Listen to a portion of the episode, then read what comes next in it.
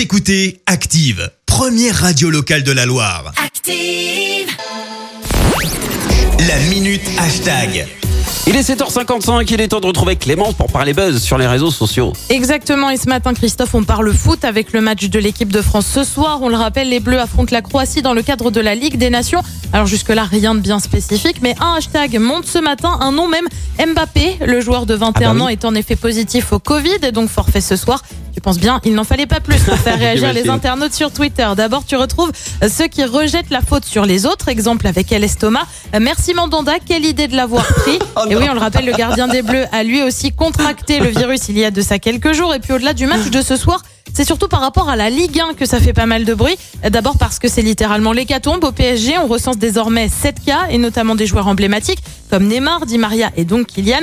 Résultat, Kamed écrit c'est cette année ou jamais la team OM. Autre tweet d'un supporter parisien, visiblement. Si cette année Marseille ne nous bat pas, avec bien sûr des points de suspension, ou encore Memphis Je t'aime qui écrit Marseille va enfin pouvoir gagner le Classico. Et puis je te livre mon petit préféré, euh, Tuchel quand il va devoir aller affronter Marseille pour le Classico avec les U23 du PSG. Euh, tu vois Oh de- des enfants en file indienne. Alors on le rappelle, le Classico c'est dimanche avec PSG OM. Et puis tu as aussi d'autres supporters, non pas de Marseille mais plutôt de Lens.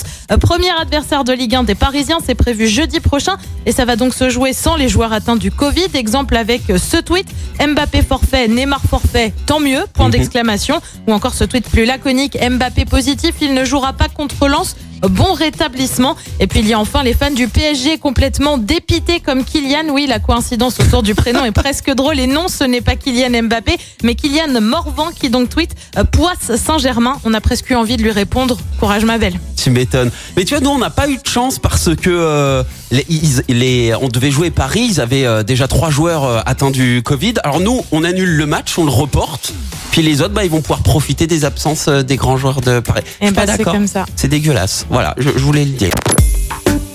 Écoutez Active en HD sur votre smartphone, dans la Loire, la Haute-Loire et partout en France, sur activeradio.com.